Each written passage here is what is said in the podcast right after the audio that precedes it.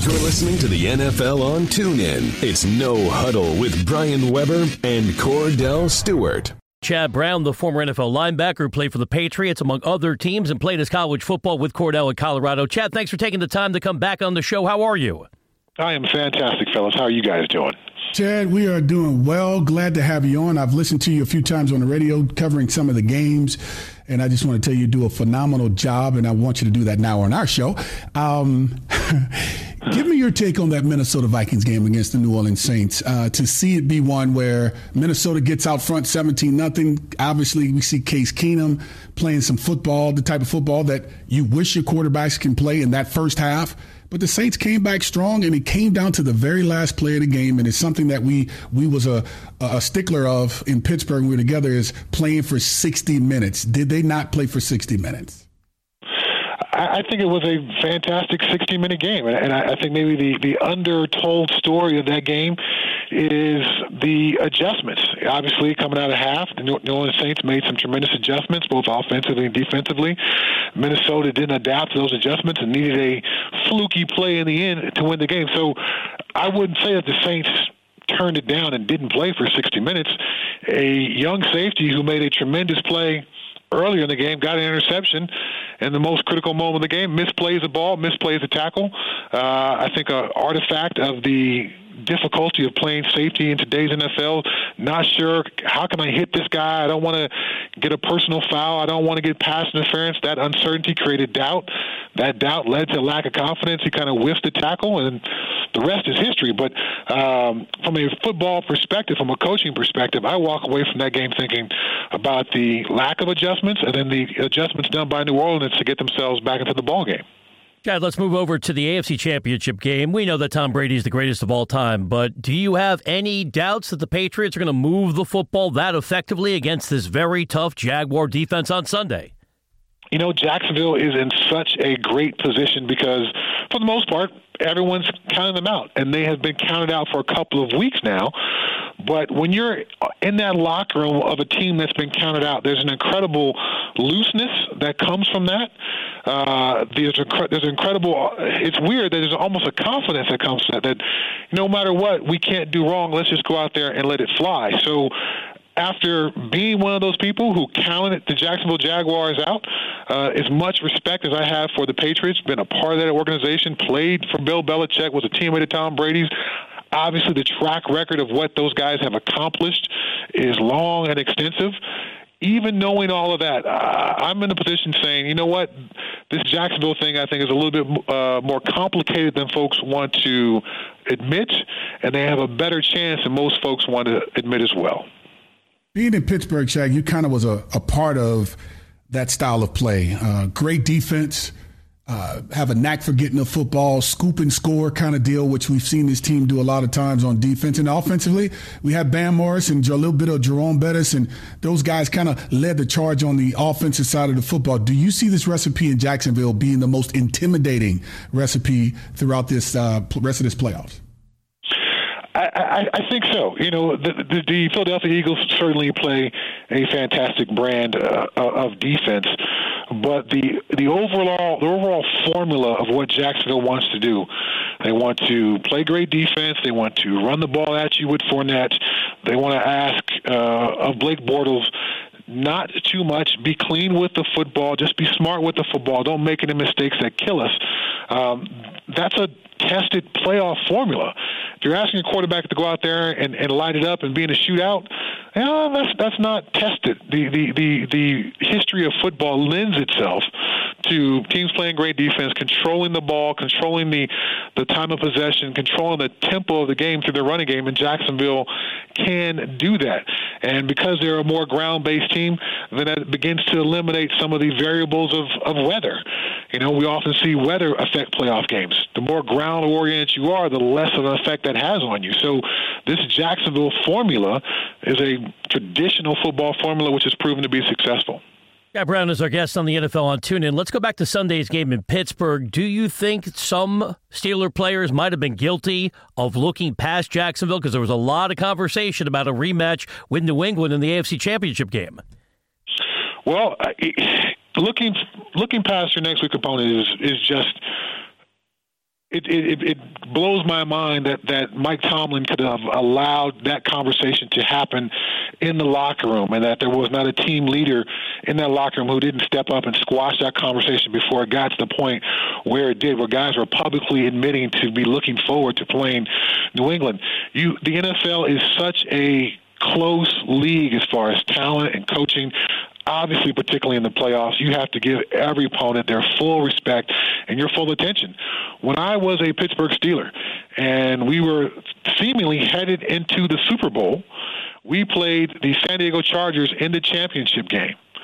That Wednesday before the championship game against San Diego Chargers, Eric Green, our tight end, called a team meeting and he brought guys in and he had plans for our Super Bowl video that we were going to do. It was going to be some kind of music video we were going to do. And I was pretty young in my career and I thought, this is wrong. We should not be doing this. None of this feels right to me. We got a game against the Chargers and we're playing our Super Bowl video. This is just not good football karma. And guess what happens? We lose to those San Diego Chargers. They go in the Super Bowl, play the San Francisco 49ers, get the break speed off of them. I think we would have gave the 49ers a far better game than the San Diego Chargers did. But my point is, we didn't give the Chargers our full attention. And for that Pittsburgh Steelers team, which is, you know, there's a lot of bravado and confidence and cockiness in that locker room, I think it went a step too far when they began pointing to the Patriots and not to Jacksonville.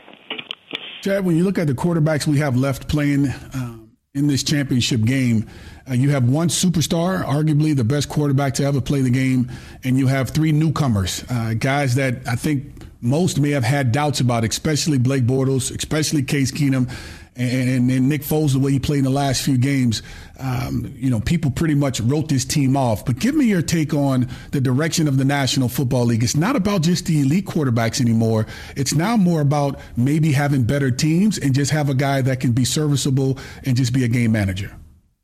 Well, I think you have to deal with what you have. There's a I won't call it a crisis, but there's a, a, difficulty in projecting these college quarterbacks into the NFL. And while a guy like Deshaun Watson can come in and, you know, do seemingly well as a young guy, he also won a couple of games where he had like less than 50 yards passing, over 100 yards rushing, because it's a tough transition. So as front offices and head coaches begin to recognize that the chances of Aaron Rodgers, Tom Brady, Drew Brees walking through that door is almost slim to none, and those teams who get those guys always hold on to them. I got to find a way to build a team and not just build a team around my quarterback, build an entire team, a defense that can shut people down, a running game that can take care of my quarterback because he's young when he when he has off days that can maintain the and dictate the tempo of the ball game. You need more of that. Now, of course, I think every coach, if you polled every coach, would love to have a franchise guy, but there's only a couple of those guys, so you've got to be creative now in today's NFL, particularly with the very different style of college quarterback and trying to translate those guys to the NFL. It's a very inexact science. You don't know what you're going to get. Therefore, you have to bolster up the rest of the roster to be able to deal with that uncertainty at that position. And I think these teams and what the job the head coaches have done, Zimmer and and and, and Minnesota, uh, and, and Jacksonville and Philadelphia, they also did a great job of managing those quarterbacks and not putting them in positions to blow the game for them. Just putting those guys in continued situations where they can be successful, run the ball well on first and second down, keep it easy and manageable on third down. When third down comes, don't ask them to go out there and read across the whole field, read one side of the field. They really make it easier for those quarterbacks to be successful. Taking across the league with Chad Brown, the former NFL linebacker. Chad, you played in Seattle. We've seen a lot of changes on the coaching staff. Do you think we've also seen a shift in the identity of this team for years? It was all about the defense, and now Russell Wilson is the focal point. Well, I think just from a management perspective, from a front office perspective, when you had Russell Wilson and he was still under his rookie contract, you had all this money to spend, and you should go out and get guys and bolster your defense. You can get Cliff Avril from Detroit. You can bring in Michael Bennett from Tampa Bay. You can do those kinds of things. You can reward those homegrown guys, guys like Richard Sherman and Earl Thomas, with big money deals. But now that you've got a quarterback who's near the top in the leagues in salary, you've got to find a way to shift your roster and shift the way you build games. Since you're already invested in that quarterback, maybe it's finally time to improve that offensive line there in Seattle and focus a little bit more on that offense and try to win the game, not with shutout defense, but with good defense, but a but an offense that can actually go out there and outscore people as opposed to just kind of outlast them as they've done over the last couple of years. Alex Smith, I think the narrative has been he can't finish football games or he can't win you football games, but his numbers were arguably better than any other time he's played uh, this season. Give me your take on what do you think he ends up because Patrick Mahomes is the next man up. You know, I think there's a lot to like about Alex Smith. Certainly, uh, as an older veteran quarterback, still he may be the most mobile and the most athletic of all the veteran quarterbacks. He and Aaron Rodgers, they operate a little bit differently in the pocket, but guys who can buy time with their feet, guys who can pick up first downs with their feet, who, as a defensive minded guy like myself, you always have to worry about as a pass rusher you know, don't get too far, too far upfield, don't get too far out of my pass rush lane because this guy can hurt me with his feet. So that, coupled with the veteran experience, coupled with this year where he finally started to throw the ball down the field, uh, I think he can be an attractive place for uh, attractive quarterback for a, a, number of different teams who are looking. But I don't think he would be willing to sign up for what he signed up for this year, with you know being the quarterback, kind of holding the position until this young guy is ready to play. There's been talk here in Denver about maybe trying to bring Alex Smith in. I can't imagine the Chiefs would allow him to go to a division opponent. But the quarterback, the quarterback situation here in Denver is obviously in flux, and the thought is you bring in a draft pick with that fifth pick in the draft that they have, and then maybe a guy like Alex Smith. Well, I think I don't think Alex Smith is going to be willing to sign up for that situation again. So it's going to be have to be someplace most likely where he can be the man and not just kind of holding that spot until the draft pick is ready to play. Kordell, since we're talking about quarterbacks in Denver, why don't you tell Chad how big of a Baker Mayfield fan you've become? I'm huge. I love Baker Mayfield. I mean, I think he's one of the most accurate of the few quarterbacks that's coming out. That's Josh Allen, there's Josh Rosen, as well as Sam Darnold.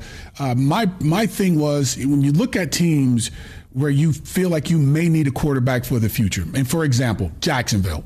Some was basically saying run Jackson, run Blake Bortles out of there. I say why? You have one of the best defenses in the National Football League. You have a phenomenal running game. You're not vested too much in that position. Why don't you op, you know, exercise the option year and bring someone in? Of course, the other quarterbacks will probably already be gone in the first round. I might give Baker Mayfield an opportunity to go down to Jacksonville. He's sitting at six one. You see the kid out in, in Case Keenum in Minnesota and how he's playing. Size truly doesn't matter. Drew Brees, size doesn't tr- truly doesn't matter. You give an accurate player an opportunity. He has the footwork. He has the arm, he has the swag. Send him down there to Jacksonville, sit behind Blake Bortles, and see what happens as opposed to bringing in a Alex Smith that's going to probably cost you guaranteed monies of anywhere from 30 to 50 million bucks. And you don't need to spend that much money on a quarterback, Chad.